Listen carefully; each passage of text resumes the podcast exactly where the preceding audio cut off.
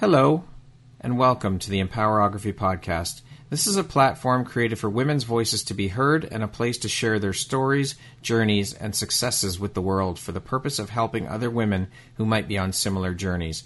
We are empowering women one episode at a time. I'm your host, Brad Walsh, so kick back, grab one of your favorite beverages, and enjoy the stories.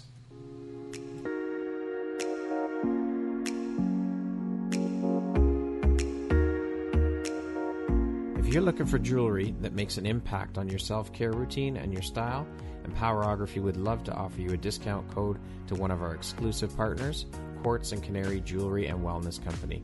Please use code EMPOWER15 to receive 15% off upon checkout at www.quartzandcanary.com.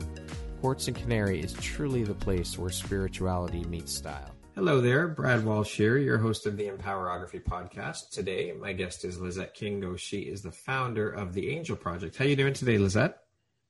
I'm doing great. Thank you so much. Thank you so much for taking the time to be here. I, I, know that you and I have been trying to connect and get this done for a while now, so I'm very happy and grateful to finally have you here and be able to talk with you and learn a bit about your story and your journey and share it with the community. Yeah, this is amazing. I know we've been trying to piece things together. It's been a little bit crazy with uh, with COVID, with my health, my patients needing me. So I do apologize, but I'm so grateful to be here today. Oh, no reason to apologize. It's divine timing. It worked out when it was supposed to. So, as long as you're here, that's all that matters. I'm happy to have you here, and I'm very, very grateful and appreciative for you taking the time to be here. So, let's uh, let's jump right in. So, Lizette, you are an entrepreneur. You, I am. You are your family are war survivors. You fled your country and came to Canada after most of your family have been murdered in the war. You have a degree in psychology. You are a model and you are the owner of or founder, sorry, of the Angel Project. How old were you when you fled to Canada? So uh, that's a little bit wrong there, actually. Like okay. my my parents fled Estonia and Finland and came to Sweden. Okay. And that's where I grew up. And oh, okay. I've been trying to decide how honest I need to be. And I think for the first time, I've, I've hit an age where maybe I need to, you know, I have been on so many TV interviews. I've been on a lot of newspaper articles and done podcasts in the past. Mm-hmm. And I think this is the first time where I'm going to decide to be completely honest with you. Wow, and wow, I've never done that. This is very raw. And I actually spent a few hours this morning uh, talking to my husband about it. And, mm-hmm. you know, most people think I left Sweden because I came from, you know, a family of entrepreneur that made it from nothing. You know, my father hit on a boat from Estonia to come and he started out there on his own. He was in the war at 15. You know, it, it was that both my families uh, had a very difficult background. I never met anyone from my dad's side. You're correct. They, they were all killed in the war. And it's actually something that I'm working on putting pen to paper on right now, telling that story. That's amazing. But we came under difficult circumstances anyway, because my father and my brother actually left Sweden in the middle of the night when I had no idea. We were very close, and he said, I'm leaving and uh-huh. I'm going with dad, and you're going to be okay. And he, you know, they left, and I woke up and my, my life changed dramatically. And the next day I went to school like nothing had happened. Yeah. And my friend got me out of class, and they said, You know what? Your dad's in the newspaper and they said that there had been you know there, there there were questions in one of his hotels burning and and it was just a very dirty ugly story and i was very young mm-hmm. and for a year my father and brother lived in canada before my mother and i joined them okay and the reason why we came to canada was because my dad had searched his whole life for a surviving relative you know, right. he just needed some sort of connection. Of course. And he found a great aunt that lived in Toronto, and that's what brought us to Canada. Okay. But coming here was different. I didn't know anything about the country. I right. never thought we were moving. I was very, you know, settled in Sweden. I came here at, uh, you know, 15 the first time, and I was dropped off at the parking lot of a high school and it was going and register. Oh my and. Uh, and do your thing. And I mean, I remember standing there thinking I can't cry because the kids are going to make fun of me. Right. And I walked into the school and I somehow found my way and ended up in the principal's office and registered myself for high school. Holy. So that day after school, I needed to get home. Right. And I had no idea where I lived. Of course. I, yeah. I didn't know how to get there. I was in the town. I barely spoke the language. I saw a bunch of yellow school buses at the front, but I didn't know if any of them were for me. Yeah. So I ended up wandering in the town and I wandered for hours in the general direction where I thought we had come from that morning.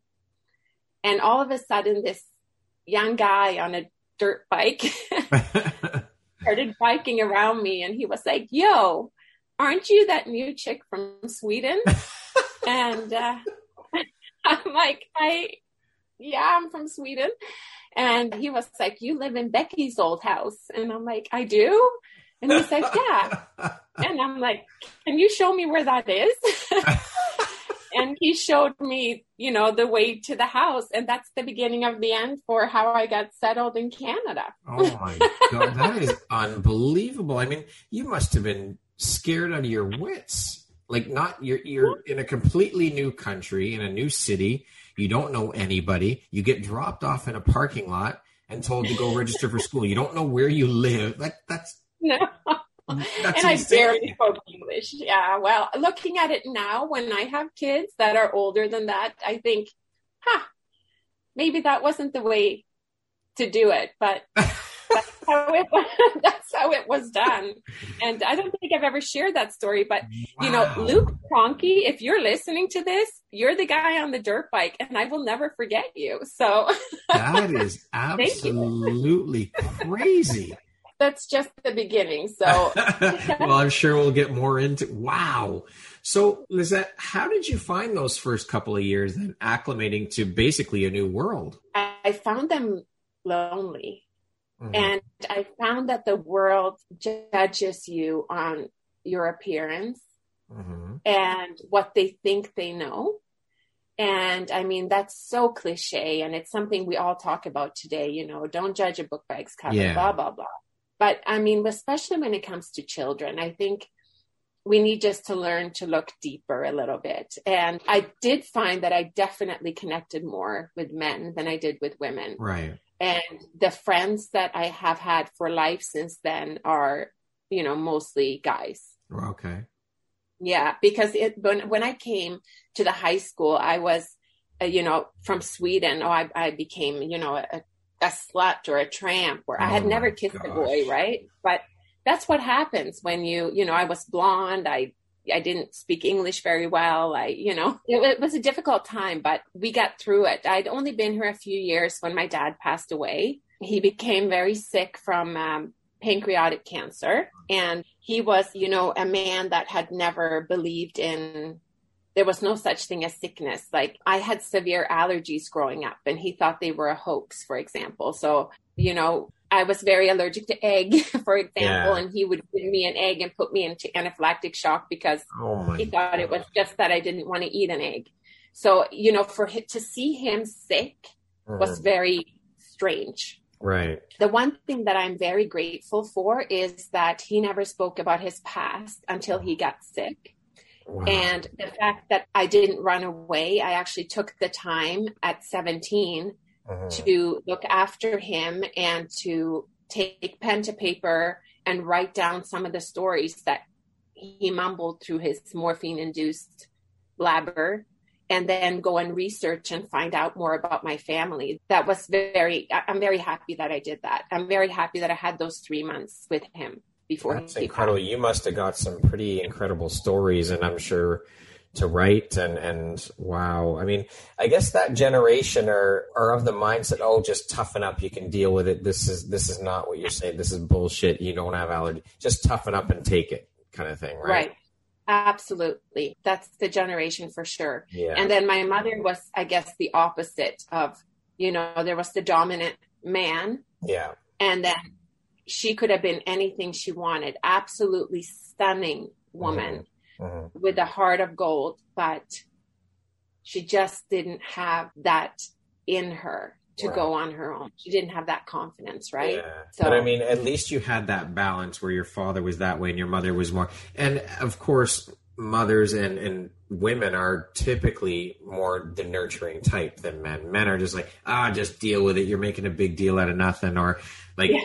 Thinking about boys growing up and their fathers say, "Oh, boys don't cry and don't be emotional. Stop, get, stop acting like a girl," or you know that type of thing. Where the mothers are more nurturing and caring and helpful in that way, where the fathers are just like, "Oh, come on, get over it." And you know, I look at, I look back and I think that often I was perceived as being the tough one in my family from a very young age. Right. That I could handle it and I was fine. And, you know, that generation and my father coming from the war and so on, you can imagine he, he had a few drinks, yeah. you know, yeah. and it happened quite frequently. And, you know, I know being four years old, I would be woken up and be the one sent downstairs to try to get my dad to bed. Wow. Because if anyone else did it, there would be a fight or there would be, but I had those negotiating tactics even back then, you know, like you had to conform to the situation and I would be able to bring him up to bed and tuck him in and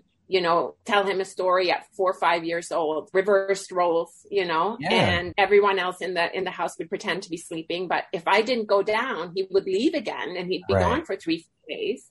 Yeah. And things would get worse, right?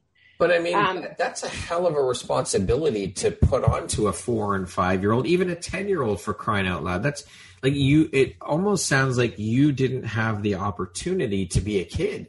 You had to grow up and be an adult almost at that young age. I think that's horrible that any child should have to go through that and not be able to live as a child. I have never shared this, mostly in my interviews and podcasts and whatnot. You know, we talk about working at a forensic psychology hospital, writing a manual, teaching classes, the Angel Project.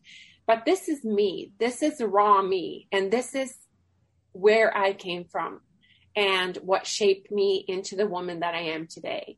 And I think saying it out loud for the first time is making me realize you're right that, uh, you know, that's, it's not perhaps normal or healthy. No, I, th- but I, it does wow. shape you. Oh, for sure. I mean, you had to grow up and be an adult very, very quickly and very, very young.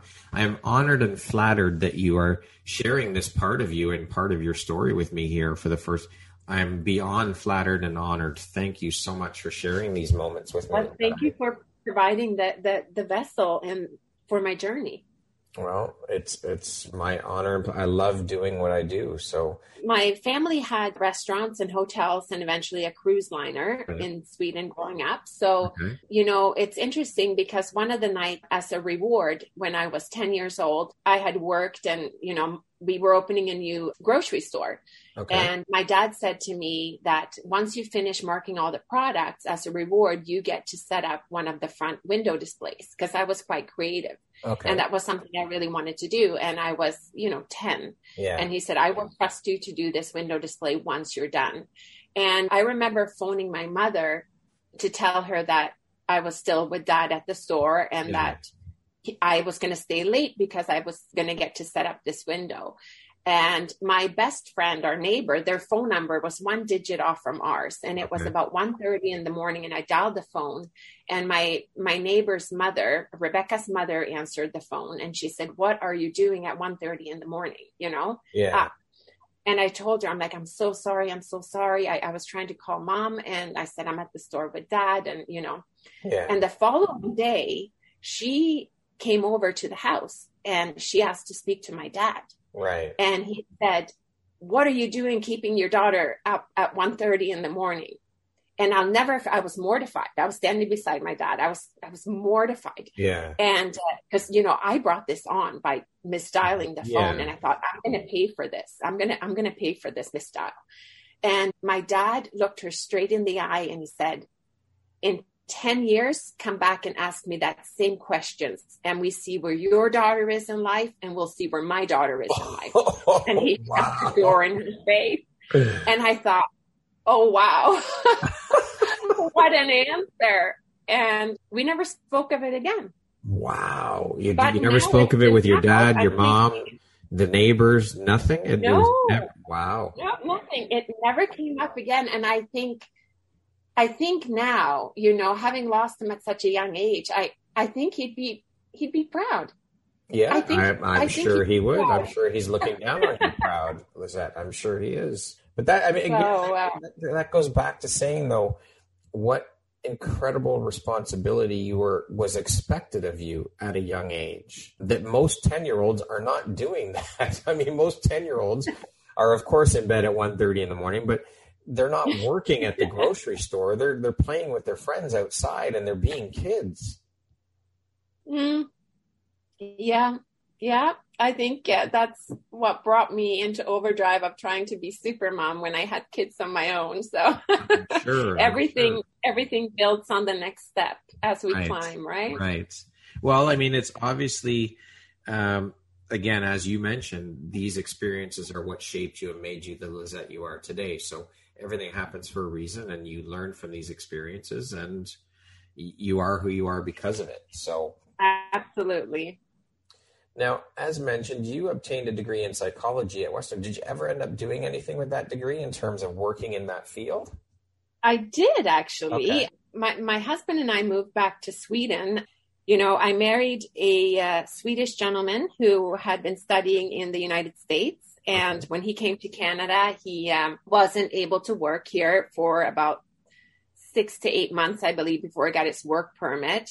Okay. And we had purchased our first house and you know we worked night and day of, on trying to maintain that house. And we had an opportunity. We um, we moved to sweden for a few years. And that's where i worked in a forensic psychology hospital called Kärsudden and it's actually the strictest hospital in sweden it's for the criminally insane Wow. So the least you could have done to end up at Kärsudden would be to commit murder. So some of those stories are that we learned and the people that we worked with in there, they're very interesting stories. That's a oh, whole sure. different podcast in yeah, itself. I was going to say, so, yeah. create an episode out of that one for sure. We can. I have stories that I would, would love you know, make your that.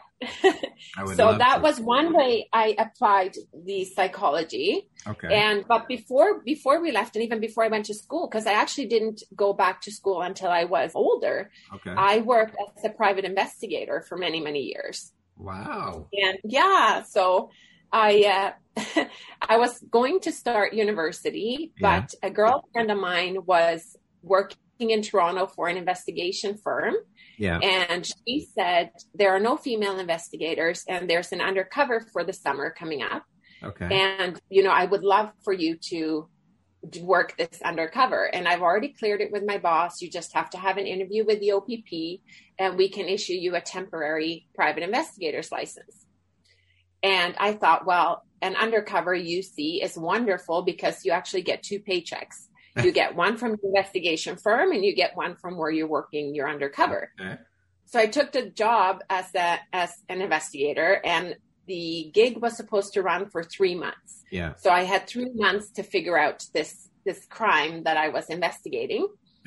and it took me two days.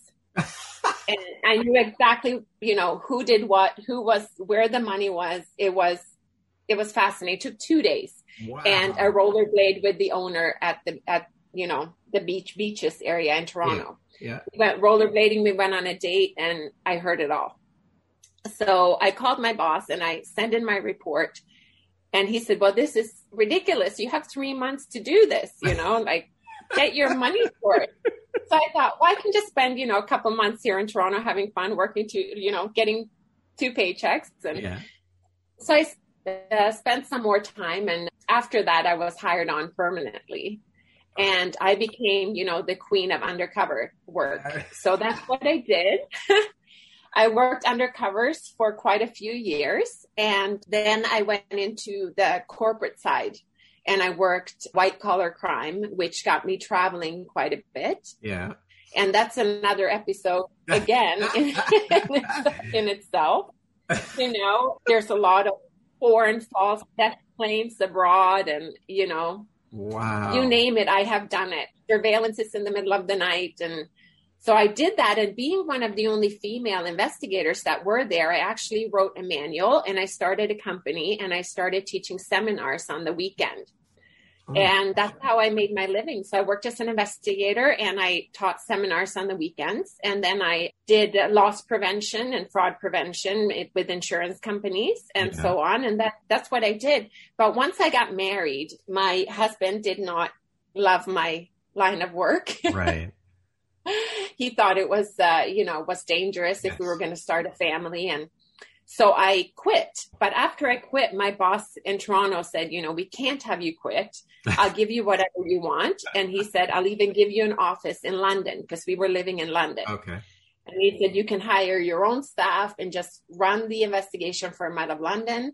And you don't have to check in in Toronto so often. So he opened an office for me in London, but shortly after I got pregnant uh-huh. with our first child, and I was very excited about that. And I should also mention that I was raising my niece at this time. Things were not great between my brother and his girlfriend. And, right. anyways, I had my niece most of the time. Okay. And I was pregnant. And before the office opened one morning, someone came into our office at seven in the morning and I was very brutally assaulted. Oh my gosh. And I lost that child. And I, mm. for the first time in my life, was, it was a very dark period. And I agreed with my husband that I should probably not go back. Yeah. To that field. And I needed to, to change direction. Wow. So I did. And Wow. Yeah, I haven't talked about this uh, ever. Oh we moved here so people wouldn't know, you know, but they, not, it, why not? It, it's something that other people can learn from. I've learned that sharing my story is giving other people courage. Absolutely. So I need to do that. And, and going through that loss was huge. And I, when I got pregnant again, I went back to school. Okay and that's when I went back to study psychology at Western. Okay, okay. So that's kind of the timeline of it. I went back later, and I keep saying that both my kids should be psychology majors because they sat with me in class, either in my belly or in the car seat, you know, as I finished. So that's phenomenal. Yeah. What, what incredible strength and courage and resolve. I mean, you are an incredible human being. This is. I don't know about that. Oh, I do. I, I think that's that, phenomenal. That. Your story is just wow. What you've had to deal with, what you've gone through, and just. I think everyone has their own, and you know, yeah, nothing do. is worse or better than it's all our own experiences For and sure. how we deal with them. And but it's very interesting putting it into words with you, Brad. Like you, yeah. you're very much helping me explore and remember certain feelings and it, you know they're coming to the surface here. It's a good and difficult conversation to have. And i well, hope that one person gets something out of it because I, I, have no doubt they will and I, I appreciate you sharing and i'm glad that i could be part of this and, and pull this out of you and have you share it. It's phenomenal. So thank you. how would you say then lizette with all that you've told me and the experiences you've been through how have they helped shape the Lizette you are today, do you think? Well, I think to the core, if you strip everything else back and you go way, way, way deep into the core, I think it gave me this sense of purpose. Mm-hmm. Because, you know, the Angel Project, my businesses, my everything that I've done is it all comes back to one root. And I've been blessed enough to have been given the insight to identify that root, which most people I think search for their entire life. Yeah. And I think if you dig through the deepest storm that you've been through, the deepest pain you've ever felt, and you're able to go down there, you will find what makes you who you are. And for me, it was this purpose of always feeling alone and never wanting anybody else to feel that way. Yeah. And that became a driving force in my everyday life. Nobody should ever have to feel that alone. And that's why the Angel Project. That's why, you know, I started Swedish school. That's why I that's why I do everything I do in a day, in a daily basis. Yeah. Nobody should ever have to feel that alone. That's that's absolutely incredible. And part of what you said there is where you have to go deep. And therein lies a problem i think for a lot of people that they don't want to look inside and they don't want to go that deep because they're scared of what they'll see or what they'll find right? So right. it incredible and, resolve and not, to do that. And i think sometimes it's not just about the darkness of the right. path. It's they don't know how to find the beginning of the path. Right. Because they're so lost in everyday life and so preoccupied in conformity that they forget who they are and they forget how to open that door into that cellar of darkness. Yeah. And that's where we need to help people just find their way a little bit. And we can do that just by understanding, accepting, and loving each other that's because that gives people the courage to maybe pry that door open. For sure. I love what you said there about being preoccupied with conformity because so many people are. They've got to fit in. I would say that 95% of the population is preoccupied with conformity. Yeah. And that's what's wrong with society. Here is an example. Sure. This is a very good example. It is, now this is statistics basically. And okay. there is a study from Sweden which showed a negative correlation of high marks in primary school and financial success later on, on in life. And that study showing that if you do well, you know, in elementary school and you have high marks in elementary school, you're going to in likelihood make less money as a as a grown adult.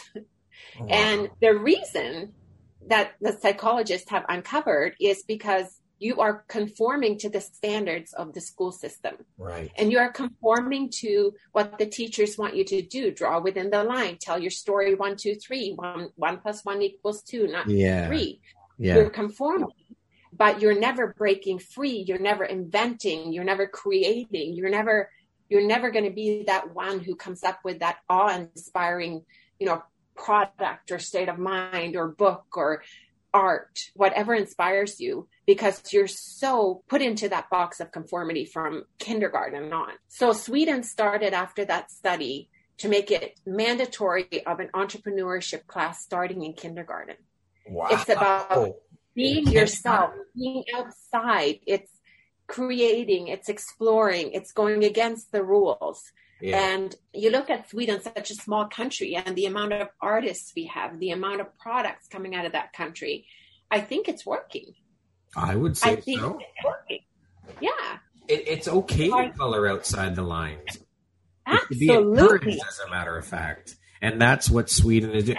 You know, this here again, this could be a whole other podcast episode, but right. the school system is severely broken. Severely. Oh, it's so broken. I remember dropping my son off in Sweden. Even if you were a stay-at-home mom, you still get three hours of day of uh, day of daycare because you need to be able to look after yourself, your home, your whatever. So I took advantage of those three hours of daycare for my son. Yeah. And it was a huge snowstorm. And I went to pick him up and I said, you know, where is Miguel?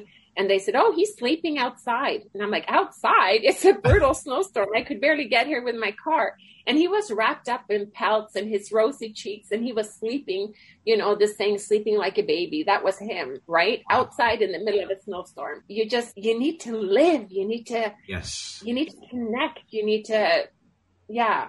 So it, it's just it's, a different way of being. It is for sure. I can remember my kids growing up in an elementary school and if it was snowing or icy outside, they weren't allowed outside for recess. It's like, what is wrong with you people? Like, I can remember being a kid in school, in elementary school. We'd be outside sliding up and down the ice, having snowball fights. You're not allowed to have snowball fights. You're not allowed to do this. If it, if it's too cold outside, you're not allowed to go outside. It's like, what the hell is wrong with you? Let these kids be kids. Let them experience being a child. Yeah, we have a saying in Sweden there's no such thing as poor weather, only bad clothing. Very true. Very true. I used to, but you know, when we came here, I realized there were a lot of Swedish kids around, and there was. I wanted my my children to keep the language and yes. you know some of the things. So being the entrepreneur that I am, I started first with a small play group. And the play group did things like the daycare would do in Sweden. Every child would be part of, of cooking something, cleaning up, all these basic necessities that we need to learn. Kindergarten in Sweden teaches those things versus the alphabet, for example. Right. We don't start the alphabet until grade seven, but that's a whole, again, different podcast. Yes. and uh, so I started Swedish school mm-hmm. and we had, it started with a play group. And then I realized that if I actually got somebody who was a teacher here, I would be able to get funding from the Swedish government and get Swedish school books, and I'd be able to pay a teacher. So I started Swedish School Halton and it started like a playgroup in my basement and it mm. ended up being a school on the weekends where we had five employees, teachers. Yeah. And we rented a church building in Oakville and we had people driving, you know, one family drove two and a half hours wow. just to come to class with their kids. And Swedish School Halton is still alive and going today. I, I just don't have any part of it other than the, the founder. That's incredible. is there anything that you haven't done or can't do? I mean, that is incredible. I think it's phenomenal. And again, this speaks to your character and who you are and how all of your experiences have shaped who you are as a person. I think it's amazing. Well, that I mean, yeah, absolutely. It was what I wanted to do for my kids and it grew from wanting to be a good mother, right? Yeah. And sure. I think at the time we came back to Canada, my husband had started a medical diagnostics firm that he okay. was working hard on, and I was supporting him in that. And I was trying to find my new roots as to what would I do. Right. And when I had been younger, I worked as a model for quite a few years. That's how I paid a lot of my bills. And I was trying to figure out, you know, what to do maybe in fashion or, and I had Swedish necklace on that a lot of people admired. It was called Snö of Sweden.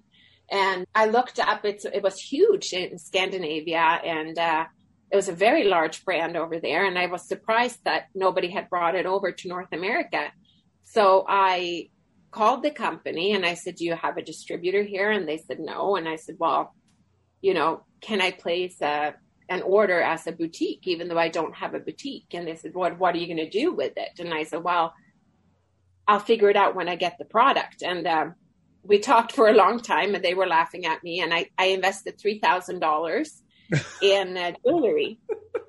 and I remember sitting in the backyard with these boxes of jewelry and I was going, well, now I've gone and done it and now I have to do something, you know, I, I, I, can't waste $3,000 of my, right. my children's future. And now what am I going to do? So, well, I threw a party and it started with a home party. Okay. And I sold basically everything and people wanted to order more and I thought, well, this is fabulous. And within three months, I would say mm-hmm. I had six consultants out selling wow. at home parties. And after that, I spoke to a good friend of mine, Joelle in Burlington, who has a boutique, Joelle's that a lot of people locally know of. Okay. And she's a staple in our community. She's been there 25 years and she's kind of the, the go-to boutique for most women in our area. And we spoke a little bit and we said, well, you know, maybe we should put the jewelry here because it's become like the hottest thing in, in the neighborhood. Yeah. And we had a big launch with a fashion show and we stopped the home parties and within a year and a half, it was over a million dollar business. Holy and we uh, we did very well. I traveled to Las Vegas. We were able to attend the JCK Luxury Show. We dressed all the Miss Universe contenders. Wow. We uh, we were in New York four times a year, and we had a blast. I had so much fun building that business. It was something, uh, you know, it was like living in a bit of a movie for a few yeah. years. It was a lot of fun and it was a busy time because it was the same time that I was running Swedish school and mm. both my children had very lucrative modeling careers as kids. So it was a full-time job being a, you know, Hollywood mom, as I, I like to call it, yeah, taking yeah. them to auditions and doing commercials and I ended up shooting a few commercials myself back then. My our family 2011 was actually the SC Johnson Family Company Family of the Year, wow. and it was interesting because we were the North American corporate family. Meanwhile, we were all from Sweden, but so um, it was it was a lot of fun. It was such a busy time of our lives, and I always made sure that I was home by the time the kids get out of school, and I picked them up and our neighborhood kids up, and I was with them, you know, once the day ended. So that is so it was fun, um, fun and busy. So what happened? What happened with the jewelry company? How did it? How did it play out? How did it end? Well, so things went really well with the jewelry company. I was at this time had also funded founded the Angel Project. Right. And the Angel Project was my passion. The Angel Project came about going back to what we talked about before that that root which i at that point hadn't quite identified that nobody should be alone right that i think it's every human's worst fear is to be abandoned and completely abandoned and yeah. completely alone and it actually went back to when the children were very small. I was picking up a friend that was working at Parkwood Hospital, Parkwood Long Term Complex Care Hospital. And I went to pick them up from work, and it was Christmas time. There was not one decoration up in the hospital. The walls looked like a horror movie. There was no, it was white chipping paint there were people sitting in wheelchairs, you know, making sounds. Yeah. Not making sounds. It was it was really eerie. Yeah. And she was busy and something had happened and she asked me to wait around for her for a minute. So I stood in the doorway of a patient patient's room and I don't know if, if you know me, I, I talk. so I started chatting with this guy who was lying in the hospital bed and his face was turned away from me and he was there was a window and his he was facing the window and I started chatting with him and the next thing you know I'm sitting in the chair beside his bed and my friend popped her head in and said I'm ready to go. Yeah. I said okay and he hadn't said a word but I grabbed his hand and I squeezed it and I said okay you know see you later it was nice to meet you and he turned his face to me and he had tears pouring down his face. Wow. And he squeezed my hand and he whispered, Please don't go. Oh, my. And that was such a powerful moment. For I sure. will never forget it because that's when my soul connected with his soul, I yeah. think, as cliche as it sounds. Oh, I know. And we were just we were just human. Yeah. We were just two souls in a room completely alone searching for connection. Yeah. And I didn't know what to do. So I said, well, you know, I have, I have to go. And yeah. I started walking toward the door and we were leaving. And then I thought, if not me, then who? And I told her to take my car and go and I'm staying. Yeah. And she thought I was nuts. She said, what do you do? You can't stay here. And she said, I got to go pick up my, my daughter. And I'm like, well, you take my car and you just, you go. Yeah. And she left. And I called my husband and I said, you know, we don't have a lot of money, but the kids are so little, they don't need anything. Go to Walmart, pick up, you know, was a VCR or DVD player and yeah. all the movies and and grab Christmas decorations. And he was used to my my madness. so he didn't ask any questions. He just, you know, did what I did told it. him to do. Yeah. And we spent that Christmas at the hospital with the patients. And that was the start of the Angel Project. Wow. And it went from, you know, like I told you, I had Swedish school. So I started yeah. with asking those kids to draw cards and make, you know, bring in a little present and that yeah. kind of thing. That's how it started. And now I'm proud to say that we have, we have spent hundreds of thousands of dollars of equipment for patients that have been bedridden or paralyzed or abandoned for years.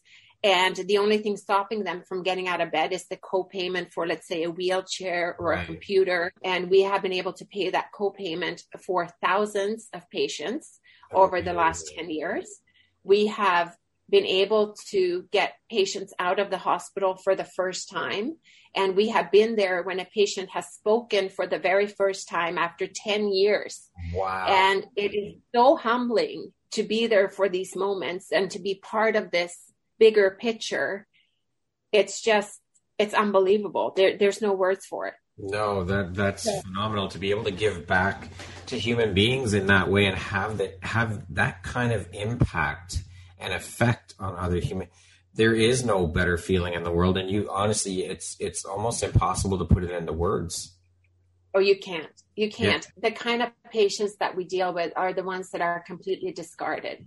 And i always say i wish i had a cute child or a puppy to put on the front page of you know our social media but i don't right? Yeah. and i also don't want to give away too much and and tell some a story that i'm not supposed to right. tell it's difficult to get the support that yeah. we want just because of the the inability to share these people's stories. But we have some that have worked with us for a long time and been our patients for years. And the the reason we became the angel project was because we had to register as a charity. Okay. And i phoned the hospital and i was talking to them about what they needed. And on the other line you know was our vice chair saying I'm registering, but we need a name for the yeah. for what we're doing. Yeah. And just as I said that, the nurse said, Charlie, one of the patients, is sitting by the front door in his wheelchair, and all he is saying is, "When are the angels coming? When are the angels coming?" And he was asking for when I was coming back. and that's how we became the Angel Project. Amazing. What? So it literally was named by the patient. Yeah. What an incredible story. So do you does the Angel Project just work specifically with one particular um, hospital or long term long term care facility? No, we work everywhere. We just okay. became Canadian wide. Oh, and wow. uh, we grew to the point of become. Thank you very much. We're very proud. It's now the Angel Project Canada, and so we have hospitals all over who we work with. Mostly we work with social worker and discharge nurses right. that will call us and say, here's the situation. We have a patient who hasn't had a visitor for four years. Yeah. Their problem is they they can't speak, they can't communicate because a Dynavox computer, they've been granted 75% paid by the government. But where is somebody who's completely disabled supposed to get that other 25%? Right. Right. That's what I would like to know. The system is broken. Again, yeah. another podcast. That's where we come in. We we pay that co-payment. Okay. We get them back on their feet, yeah. and it's just an incredible moment. So and, and we work with many hospitals. Right, and you guys spend time with the patients that, as you described, um, when you first started, sitting with a patient just because they had Absolutely. nobody or they haven't had any visitors, and you help with funding. I think it's absolutely incredible and such amazing, selfless, inspirational work that you're doing. Congratulations on all of it. I think it's phenomenal. I just think that if people were more aware, they don't understand that, for example, a patient who's been in the hospital for a long time, they're not provided with toothpaste. They're not provided with shaving cream or shampoo. Those are basic human needs that are not provided in the hospital because family members are supposed to bring them in. Number one. Number two, you're not supposed to be in the hospital for that long period of time, but there are no long term care homes that can take these complex patients. So they end up stuck in a hospital that's supposed to be, you know, a three to five day solution for three to five years. And, you know, we provide comfort kits, for example, for hundreds of patients and shampoo, conditioner, toothpaste, all those things that we take for granted. Necessity. Imagine just going, yeah, one day without those things. Can you imagine? And you're sick and you can't speak and you can't, you know, it's just inhumane. It is. Inhumane. It is. So, and I am so proud to say this. We are one of the only charities that operate with absolute minimal overhead. People told me it could not be done. And I said, watch me. and we have put on events like Couture for a Cause. I used to, you know, involve my uh, Kingo Inc., the yeah. jewelry company. Yeah. We had sold out events in the distillery district and everything was provided for free. You know, I called the president of Carlsberg and I said, listen, I need to see you. And we met and we put on a Carlsberg event. Wow. We had, uh, you know, the Carlsberg girls, we had free beer. They donated foosball tables, you name it. Wow. We had free food. We had, we had a hundred thousand dollar bed donated by Hästens to auction off.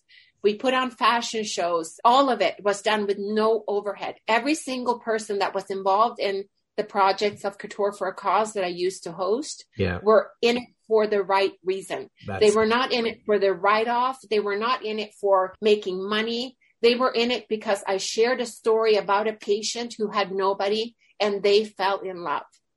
Uh, and that's what it's about.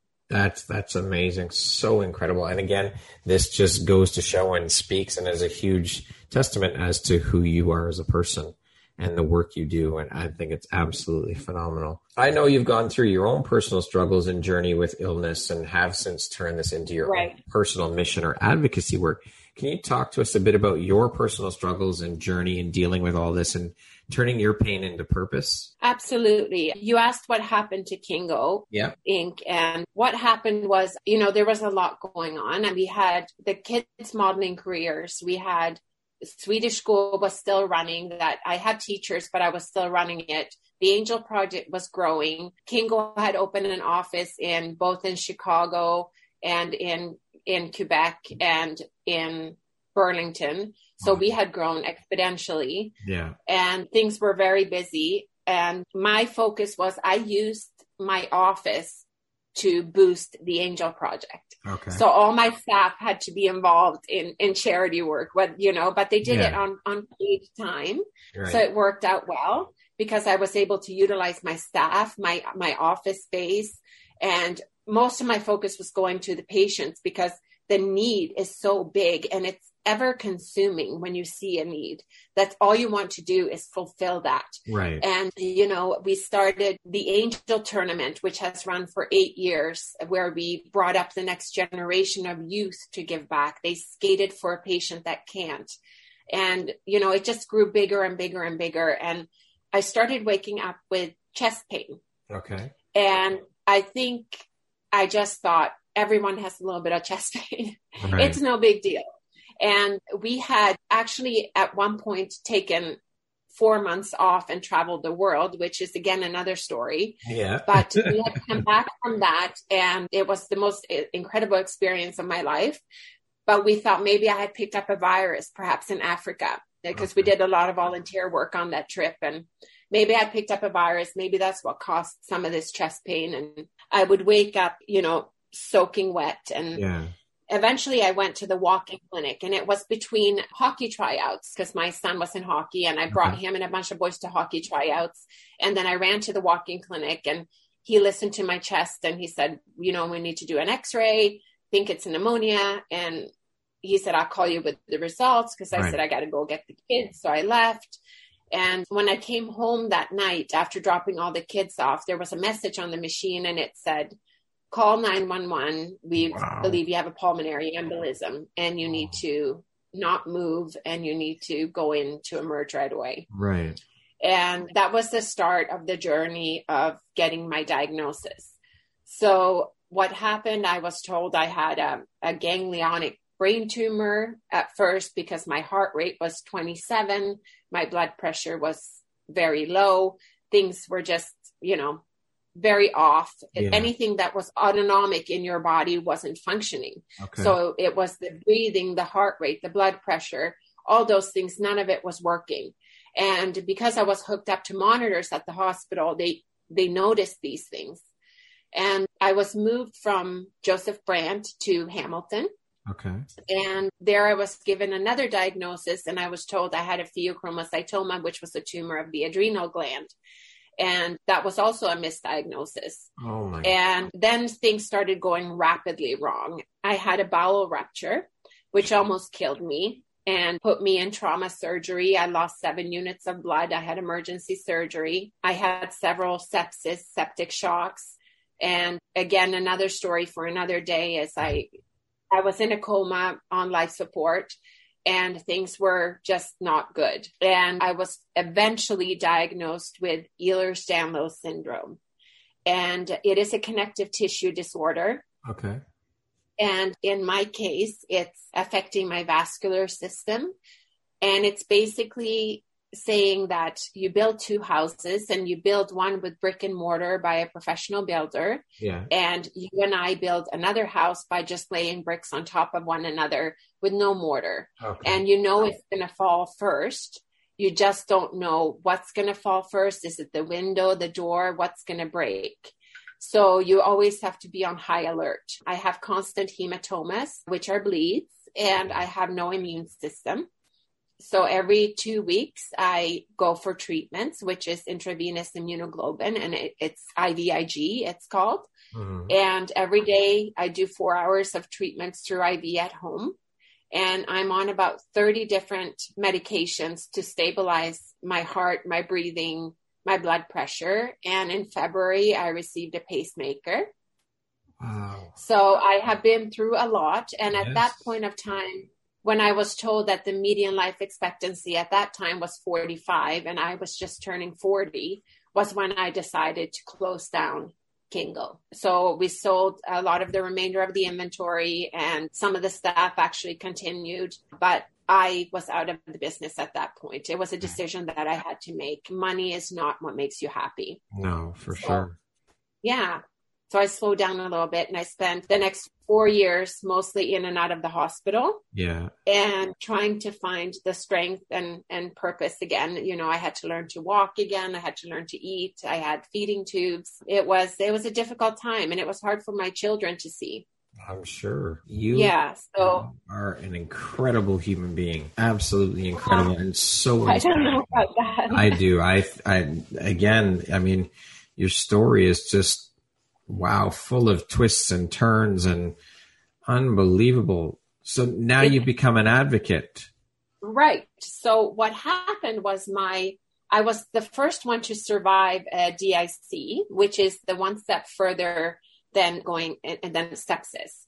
Okay. And I have so many stories of what it's like being in a coma and my whole life changed. And again, we, you know, we, we can't go into everything in detail right now, but it was life changing for me and it changed my faith and it changed my belief in life and death and coming back from from the dead literally twice yeah. Everything changes and time is all that matters yeah. right yeah. nothing else in life matters because sure. it's the you, the one thing you, you can't buy you can't that's right nothing can give you that time back yeah. so spend Once it wisely folks spend it wisely it's gone. And yeah, so I mean, everything changed with that. And my doctor asked me to speak at a conference um, and help out. And I asked, why me? I said, why are you always turning to me for, you know, for support? This is my physicians now coming to me for help. Yeah. And I asked, why? I said, you're the number one in Canada at what you do. Why are you asking me? And his answer floored me. And he said, because your disease is very rare. And I've been unfortunate enough to have to give it a few times. Mm-hmm. But every time I give such diagnosis, people take it on as a wet coat. Right. And they take this heavy, wet woolen coat and they sink to the floor until it consumes them and they die. Wow. He said, I gave you that wet woolen coat. He goes, I didn't want to, but I had to and I gave it to you and you had to take it, but you refused to put it on. goes, I stood there and I stared at you and you refused to wrap yourself in this coat. Yeah. You held it with your arms stretched out and then you threw it on the floor. And he goes, you went about your life in the room with the coat on the floor. And I said, I'd like to throw that damn coat out the window. No. And no. he laughed. He goes, there, that's why. That's why you're. and I laughed and I thought, huh, well, you're not wrong. no, see, again, this just shows who you are as a as a person, as a human being, and your character, and how you deal with things, and all of that. I would say you can attribute back to how you were brought up and the, and the situations you were put in as a kid and the things you had to deal with. And you are one of the most inspirational people I have ever spoken to. You are phenomenal. Truly. I, I am floored. I am blown away. Honestly, I'm not I'm oh, not blowing smoke. I'm being I'm deadly serious. I think it's incredible. I certainly don't feel that way, but you know, we we do with what we can with with every day and I want to make sure that people understand that it's not always easy for me either. No. You know, I, I think it's easy for people to look at me and say, "Oh, wow, she's got it all together," and yeah, look at her. Who does she think she is? And you know, I've had that before, and I think the biggest lesson is that old cliched saying that what other people think of you, it's none of your business. Yeah, and sure. it's that once you learn that, life is so much easier because you become you and you look at other people in a different way. You yeah. look at them with love and compassion and and where are their roots and their story? And there's always people out there that have it worse. Yeah you know true. there's always somebody who has it worse sure, than you. so yeah. But it, it, it would have, it would have been so easy for you to just curl up and let it consume you as the doctor said. Put that coat on and fall yeah. to the floor and let it consume you. You refused. And that again speaks to who you are. It speaks to your character. It speaks to the type of person you are. And you are just I am blown away. Absolutely. I mean, I know you and I spoke have spoken a couple times before this, but obviously we never went into any of this and I'm just right. floored. I think it's phenomenal. I mean, I already thought you were a phenomenal woman for the work you're doing, but all of this on top of all the work you're doing is just wow, you are an amazing, yeah. amazing human being. There are many days I certainly don't feel that way, but I, you know, I feel like it became an additional purpose to be a voice for a lot of the people that were misdiagnosed and to learn a little bit more about the Canadian healthcare system and to dive into that and, you know, become an ambassador for rare disease. Yeah. And that's something that I have certainly done. And with the help of a lot of wonderful, wonderful politicians that I've just reached out to and people say, well, how do you do that? And I'm like, I call them. there's no magic trick, you know, pick up the phone and call them. And, you know, it, it's, it's humorous to me when people ask us like, how do you do this? How do you get there? You ask, you go, yeah. you do. You don't ask, you're never going to answer. Yeah, you know, knock on the door, be there. Amazing. And with that, I've received support from, you know, MPs, from mayors, from you name it. John Tory was the last one now that we just spoke with Rare Disease Day for Toronto. That yeah. and it started with a small, you know, you start small. I did a proclamation in Burlington for rare disease and yeah spoke about it and I did a protocol for Joseph Brant that we spoke about. And, you know, now we're in seven municipalities with that when it comes to rare disease and recognizing rare disease patients. So, you know, we have to use our platforms for as sure. we can. For sure. So I appreciate you giving me this this platform here. Oh, it, it is honestly my honor and my pleasure. So, Lizette, to date, what would you say is your biggest high or your greatest win? That's such a good question. Like, obviously, my kids are everything.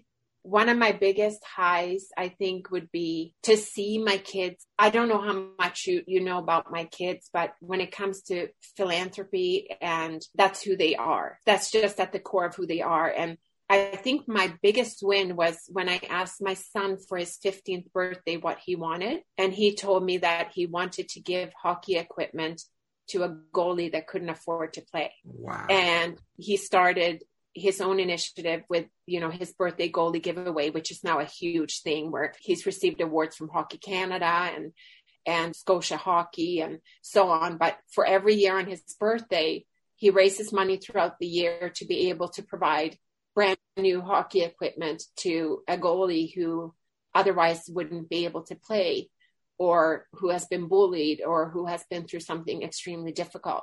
So I think that's my greatest win, seeing that that is truly ingrained in who they are as humans. And that to date is one of my greatest wins. I mean, there's so many. Waking up every morning is a great win. And I think people need to recognize that. Opening your eyes every morning is a big damn win. Do you know how many For people sure. can't do it? Absolutely. You know? Yeah, waking, waking. I always say being able to wake up on the green side of the grass every day. It's, yeah. Oh, it's it's right. huge. So that's that's incredible. But again, this your your kids being philanthropists at such a young age, that all comes from you. You instilled these values in them. They saw that that's what their mom does, so they modeled after you. And again, this speaks to in volumes your character and who you are as a person it's incredible. I just think if, if I have one advice to give to parents, which I hate people, you know, parents giving parents advice and so on and so forth, do what you want to do, right? Do what makes you happy. But one thing looking back, the best thing we ever did was take four months and travel. And people say, well, you can't, I can't afford that. We can't, you know, 90% of that trip was done on point and wow. we lived at orphan we lived at orphanages. We stayed at you know some places were fancy because they you know they were on points. We ended up getting a big paycheck because some of our commercials were sold to brazil some old some old uh, commercials that we had done. So we got a, a windfall with that just before we were going, but just educating your children about diversity and different cultures and nonconformity. I'm coming back to that nonconformity because I yeah. think that that's what we're doing. We're just racing these little kids in a bubble with the phone and their biggest struggle in life it's going to be to break free of what we put them into and to be able to communicate to conflict resolve. Uh, right now, what, what, do you do? Just stop texting somebody if you're angry. There's never a resolution. Right. You need to have human connection. And I think that's what's causing more and more depression and more and more feeling of abandonment and loneliness. And a text doesn't do the same as an embrace does. That's right. It's just not the same thing. One of the greatest gifts that I get in life is to see the blue sky and I know it sounds it sounds like nothing. And for me, it's the biggest thing because when I was in the hospital, you're not able to get outside. Yeah. And I got to connect with the patients in a different way because I thought, wow, some of them had not been outside for years yeah. until I organized an outing for them. And just to feel the wind on your face, to connect with nature.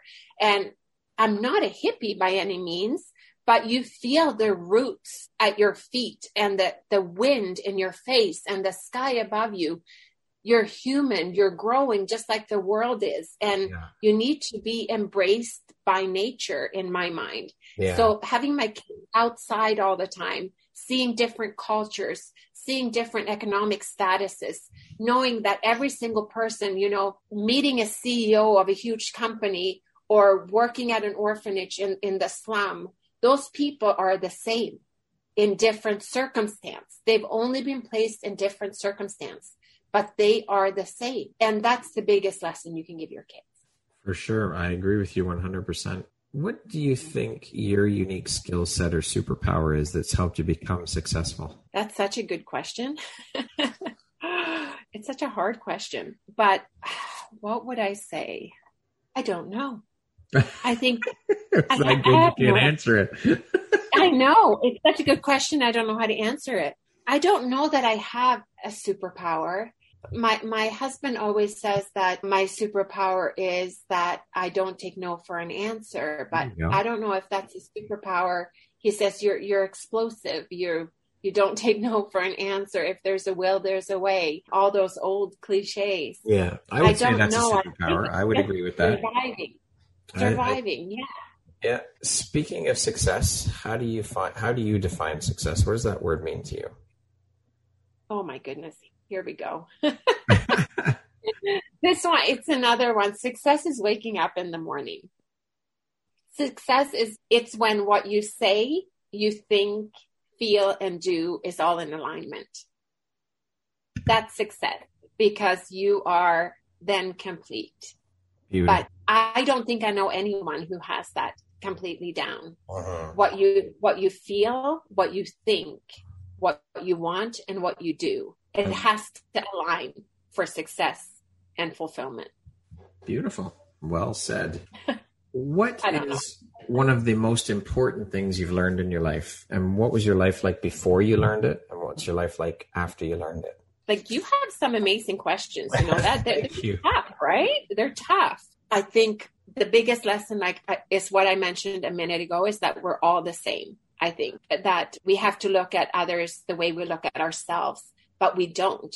We judge others way too harshly and we forgive ourselves too easily. So we have to hold ourselves to the same standard as we hold others to. And we have to accept them the way we accept, you know, ourselves. And we have to realize that we're all the same. And I think that's really important. What makes you feel inspired or like your best self, Lizette? Blue skies, the ocean, simple acts of kindness every day, non judgmental people. I'm the happiest when I'm in nature. I know that. And that's new for me. That's something I didn't realize before. Yeah. So I think that makes me feel the best. Okay. And that I'm okay with being alone, just not lonely. Yeah. What was a turning point in your life and how did it affect you? Well, I think it was definitely the day I met Brian in the hospital. That was a huge turning point in my life. I would also, you know, if I could go back before, it, it would be meeting my husband in the mm. sense of he was the first person I felt that didn't leave me for my mistakes. And he stuck by me through all of it. And I'd never had that.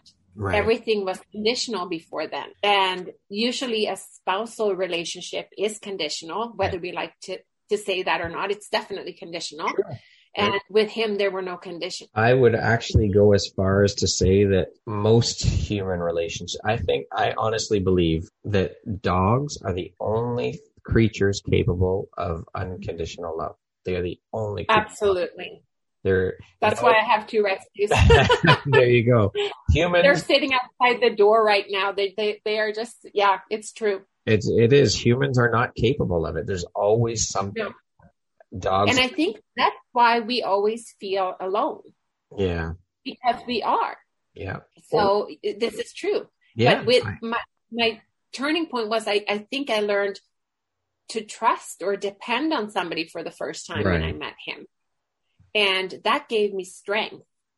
And imagine if we all had people like that in our lives. Like I always say, it takes six to eight people to carry your caskets when you're dead. Yeah. But how many of us have six to eight people to carry us when we're alive? Wow, that is deep. That is incredible. You're right, though. I never thought about that. You're 100% right. Yeah. And I, I mean, think most of us would be lucky if we had one or two. Yeah, I mean, we sure we have tons of acquaintances and people that we talk to and right. so on and so forth. But how many people does each person in life really have that they can really, truly, 100% say they can depend on whenever yeah. they need them? Right. I'd argue that it'd be it'd be hard to find somebody that has two or three even. Right. For sure. Oh, absolutely. And I look at my patients and, you know, you think that your parents would be the ones that are there. And the majority of my patients have been abandoned by their parents. We had a young guy, we were going to Rock in the Park in London. Okay. And a nurse called me and said, one of the patients going is too sick to go. Could we replace him with this other patient? And he said, this other patient has only been only been here for two years. But at that time we were starting out. So it was five years, no visitors, and you could end up on our list. Right. And she said, he's only been here two years, but he really could use this outing to rock in the park. So I said, absolutely, bring him along. And I ended up hearing his story. And he came from a family where the father was a very prominent lawyer and the mother was a stay at home mom he was 21 when he got a motorcycle and he was in a horrible motorcycle accident. Okay. And the father asked the doctor, is he going to wake up? He was in a coma. And the doctor said he may or may not wake up, but if he does, he's going to be paralyzed and we don't know if there's going to be other challenges that he'll be facing. Right. And the father said, we told that idiot not to get a motorbike. He's dead to us. Wow. And Three months later, they had a memorial service at the Golf and Country Club. What? And it had now been two years since he had had any visitors. He was completely clear in his mind, like you and I, like, yeah. but he was paralyzed from the neck down. Oh. We worked with him for years and he did not want to receive charity, but he needed a wheelchair. Yeah. And a custom wheelchair and he was about $2200 short you know and he yeah. he had nobody he was completely alone completely abandoned and we paid the co-payment. We got his chair. He needed a computer to communicate. We got the computer. Again, he didn't want charity. So, you know, we were coming up with other reasons how he was getting these equipments. Right. And eventually he wanted to meet me. Okay. And I met with him and I can't tell you right now that I don't want to divulge too much, but yeah. one of the patients, he's now in, enrolled in online schooling at a college to become a counselor for people who are paraplegics. Oh, Amazing. And to go from that, from spending a life in a bed completely abandoned, yeah. unable to move or speak, to now having the power inside you to the drive to want to continue and teach and help others through what you went through. Now that's power. That is for sure. That is phenomenal. Wow, what so a heartbreaking story, though. That, oh, and that's one of a hundred. Yeah. I have so many. I'm sure. Yeah, so I'm sure. Lizette, what would you say is one of the best pieces of advice you've ever received? Oh gosh. I was a runaway once and I ran away. I, I thought I can't take it anymore. And I ran away and I always knew that there was a line that you don't cross. Yeah. And I was with a friend and she didn't have that same instinct or, you know, inside. She didn't know where that line was, I suppose. Right. And we had ran away and we ended up in Toronto and there was an arcade and there was a party there and some guys were like come to this party and i just knew it was wrong i couldn't you know i said i'd rather sleep in a bus shelter or something i, yeah. I just knew i couldn't go and she ended up going and you know she got in quite a bit of trouble at that party and the owner of the arcade came out that night uh-huh. and he said to me you're way too good to be here yeah he said and i said what do you mean and he said go home mm-hmm. and he bought me a bus ticket back to london Wow. And I went back and that's probably the best thing I ever did. Amazing. What I don't know. That's, that's wow. what would you say is one of your favorite quotes? Ah, that's kind of easy actually. oh, you got an easy one. for each of us angel with only one wing and we can only fly by embracing one another. And that is going back to again, we are not meant to fly solo we need humanity. We need each other and we need to open up and we need to be able to be that wing for somebody else and we need to allow others to be that wing for us. And that would be my favorite quote. I love it. what does the word empowerment mean to you? So that's an interesting one because it can be taken in many different ways. Right. Empowerment would mean to me, it's almost like giving permission for somebody to grow and have power Okay. And people need to get past empowerment to just say, I don't need your permission to be powerful. I just am. Hmm. So, um, it's a beautiful word in theory that we can bring people up and know that they're empowered to do what they choose to do. But I think it's even more important to go one step past that and say, I don't need to empower you because you are already powerful. And we need to look at ourselves as powerful creatures. And again, I think it goes back to conformity and asking for permission. Yeah. So I think that's that's what it means. I don't know. Is that okay? Yeah, yeah, that's that's totally fine. That that makes total sense. One hundred percent. Yeah. Yeah. What are you most proud of? My kids. Good gosh. Yeah. That's so easy. Hands yeah. My, that one's an easy hands down. Oh my gosh. I'm so proud of them. There's no, uh, you know, so yeah. proud of them. What's your personal motto? Always give more than you take. You have to, um, it's not a free ride here, people. It's, uh, we have to, there are no free we lunches. Have to pay our rent to open up those big blues in the morning. Yeah. There's dues to be paid and they're not monetary. So that's my motto. Okay. If I go to bed feeling that I've taken more than than I've given, I, I can't sleep. Yeah. You have, you have to give more than you take. Okay. We're going to do a little rapid fire section here, Lizette. So the next grouping of questions just be one, two, three word answer type things. Okay. All right. How would you describe yourself in one word? Love. Money or fame? Neither. I knew you were going to say that. I knew it. I just knew it. if you had to pick one, if you had to. Compassion. You have to add compassion. All right. Or happiness. I don't know. Yeah, I can't. Okay. They're insignificant. Okay. Early bird or night owl? I was an early bird my entire life until I got sick. And then now I have a hard time getting up in the morning. But yeah, I would say early bird. If you could teach the world one thing, what would it be? Compassion. If you came with a warning label, what would yours say? Don't ask me if you don't want it done. That's great. What's one thing you want but cannot buy with money? Health. What's your favorite stress reducing activity? Nature. What's the first thing you think of when I say the word future? Uncertainty. If you could change one thing about the world, what would you change? For people to see others as they see themselves. And lastly, for the rapid fire, what makes you smile? Life. That concludes the rapid fire. Back to a regularly scheduled program. Okay. If you could sit down and have a one hour conversation with anyone in the world, alive or dead, who would it be and why? Can I choose myself? Sure. I'd like to choose myself at age six. Okay. And I would like to tell myself that it's going to be hard, but it's going to be okay. What gives you the motivation to keep going? My children. If you could set up a billboard anywhere, where would you put it and what would it say? Outside of a school, perhaps? Uh-huh. Dare to be you stop the conformity. conformity it seems to be the common thread through the Yeah, what's happening? I've never used that word and now it's like today it's everywhere. Jeez. Oh, I just want people to be themselves. I just think it'd be such a happier world. Yeah. Yeah. If they if, and the thing is they don't know that they're not being themselves. They're shaping them into this thing they're supposed to think that they want to be yeah. that they're not we're not and then we're not happy we're miserable and we don't understand until we pluck ourselves out of that situation. Yeah for and, sure. yeah that usually comes in the form of something tragic happening. Yes. And that's very sad. It is it is terribly sad. Yeah.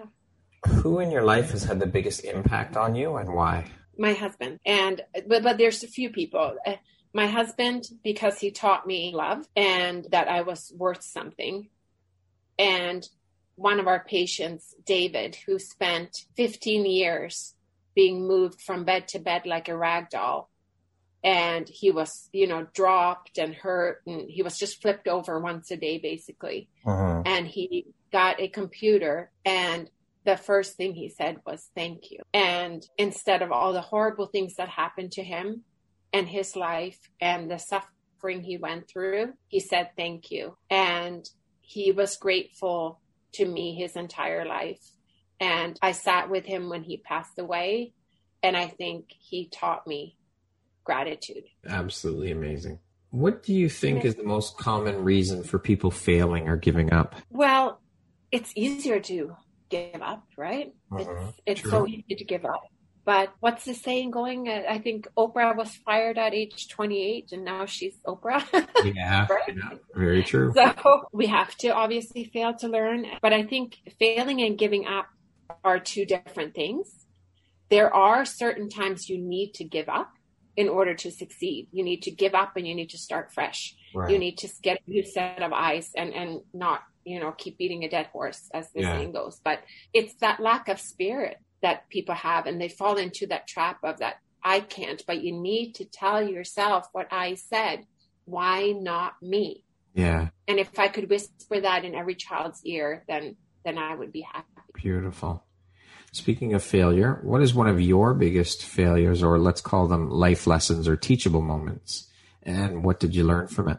Gosh, I think I feel like feel like a failure all the time, and that's something that I try to get over. But I think it was wanting to be liked was a big failure of mine. It was trying to be what other people wanted me to be uh-huh. and learning that having one or two friends is way better than having 30 that don't care about you. Yeah.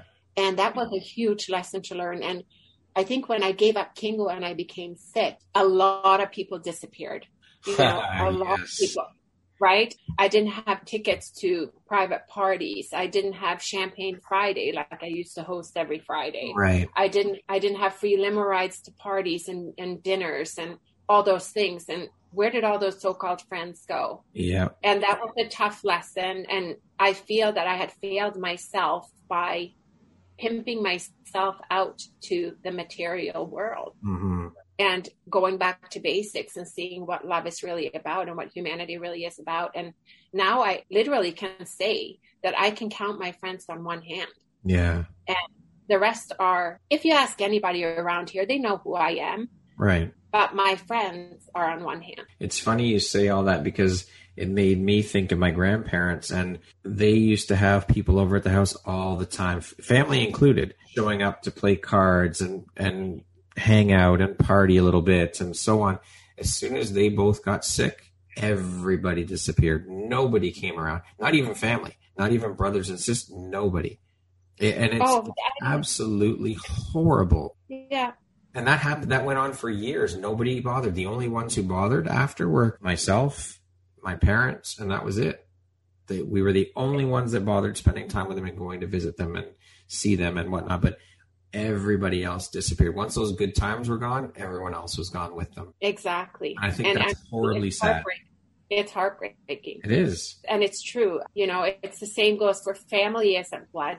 It's no. not. And it's the few people that show up. Yeah. And that's your blood and that's your family. And you always need to surround yourself with people who give as much as they take. Yeah. And you need to surround yourself with people that build you up and believe in you. That's right. And everyone else can go.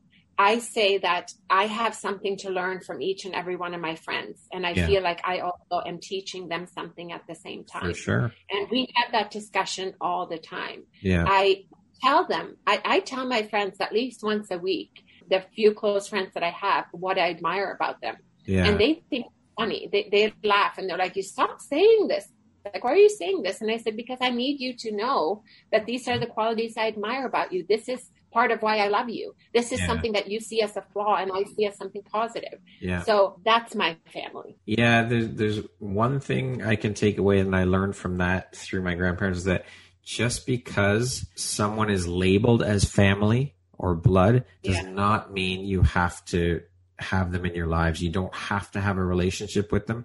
If you're not getting anything out of it, if it's not benefiting you, why then why bother? Honestly, if they're going to treat you like that, that that's not family. I have a disabled uncle and I love him to pieces. He is absolutely incredible and one of the kindest people I know. And he's 70 years old now and he is of a mental age of about a 7-year-old Wow. And I made him the the godfather of my daughter. Uh-huh. And so he is always so proud of that too. You know, every time I, I talk to him almost every day, but yeah. every day he always says, you know, I'm the godfather. like I know you are, you know, it's such an important role for him. And he's so proud, right? And, you know, my, my father-in-law didn't come to her christening because a quote unquote retard was oh going to be, you know, the, the godfather. And, and how could we do that? And he's the kindest person I know. He's yeah. been there for us way more than anybody else. Yeah. And he has loved and he loves unconditionally. There is nothing I could do and my uncle wouldn't love me. Yeah. You know? Yeah. So, yeah, it's all about perspective, isn't it? It is, for sure. Lizette, if you could step into my shoes, what would you have asked yourself that I didn't ask you? I think we pretty much covered my entire life. I love it. It's been, it's been awesome. Though. I love it. It's been fun. It's been fun. I think it was just the whole, I touched up on it, but travel, travel, travel. The more you see, the more you accept, and the more you see that we're all the same. Yeah. So take time and reflect on who you are. And that's all I have to say. yeah. yeah. There's nothing really I would ask myself. Okay. If you could go back and give your younger self one piece of advice, what would that piece of advice be? Oh, that's funny. It actually goes back to what you asked me earlier when mm. you said who I could sit with. And oh, it's I would like to hold my my hand and tell me that it's going to be really hard, but you're going to make it. And that was something that you find your own coping mechanisms when you're little and mine was counting and I've learned now that it's, you know, one, two, three, four, five. That's I do that in the back of my head when I'm stressed. Uh-huh. And I have now through psychology learned that I could only count to five that at that age when I came up with this particular coping mechanism. So I learned early how to self soothe and cope with myself. And that stayed with me for my entire life. And that's a good thing. Mm-hmm. But I think I just would, if I could, if somebody would have came to me and said that it's going to be okay, that would have been magic. Yeah. Lastly, Lizette, if you were to deliver your last 30 second speech to the world, what would that last 30 seconds sound like? I don't think I need 30 seconds. I think I would just say, always give more than you take. Beautiful. Beautifully said. Lizette, I am completely blown away. This conversation has been one of the most inspirational conversations I've ever had. You are an incredible human being. You've been through so much and dealt with so much and accomplished so much. You are a true inspiration to me. I am over the moon happy to have had you on the podcast. I am honored and just beyond grateful for having you and having you share your story and having you now. I mean, I know you've always been part of the community, but it's amazing to have you now fully immersed in the community because you we've had you on for the interview and I am just so incredibly grateful to you. You are such an amazing human being, a beautiful soul, and just a gem. Right thank you so much. Right back at you. I'm thank you for giving me this platform to share my story and my journey and hopefully if one person can get something out of it and maybe fight a little bit harder or be a little bit kinder then hey i do it every day so Beautiful. Yeah, well, I would love to so have much. you back to explore some more of these stories at some point. yeah, we have some fun stories, especially from the PI days in yes. the Forensic Pathology Hospital for sure. I could we could make a movie. I have no doubt. So, yeah. Well, thank you so much. I appreciate it, and it was just lovely speaking with you. I appreciate you, Lizette. Once again, my name is Brad Walsh, host of your Empowerography podcast. Today, my guest has been Lizette Kingo. She is the founder of the Angel Project. Thank you so much, Lizette. I hope you have an amazing rest of the day. Thank you, Brad. Bye.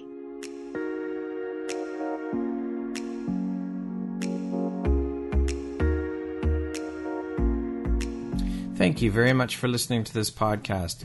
If you haven't yet, please be sure to subscribe, rate, review, and share with all your friends. You can find me at visuphoria.ca and follow me on Instagram at Empowerography Podcast and on Facebook at Empowerography. Please join me next time for another inspirational story from yet another amazing woman.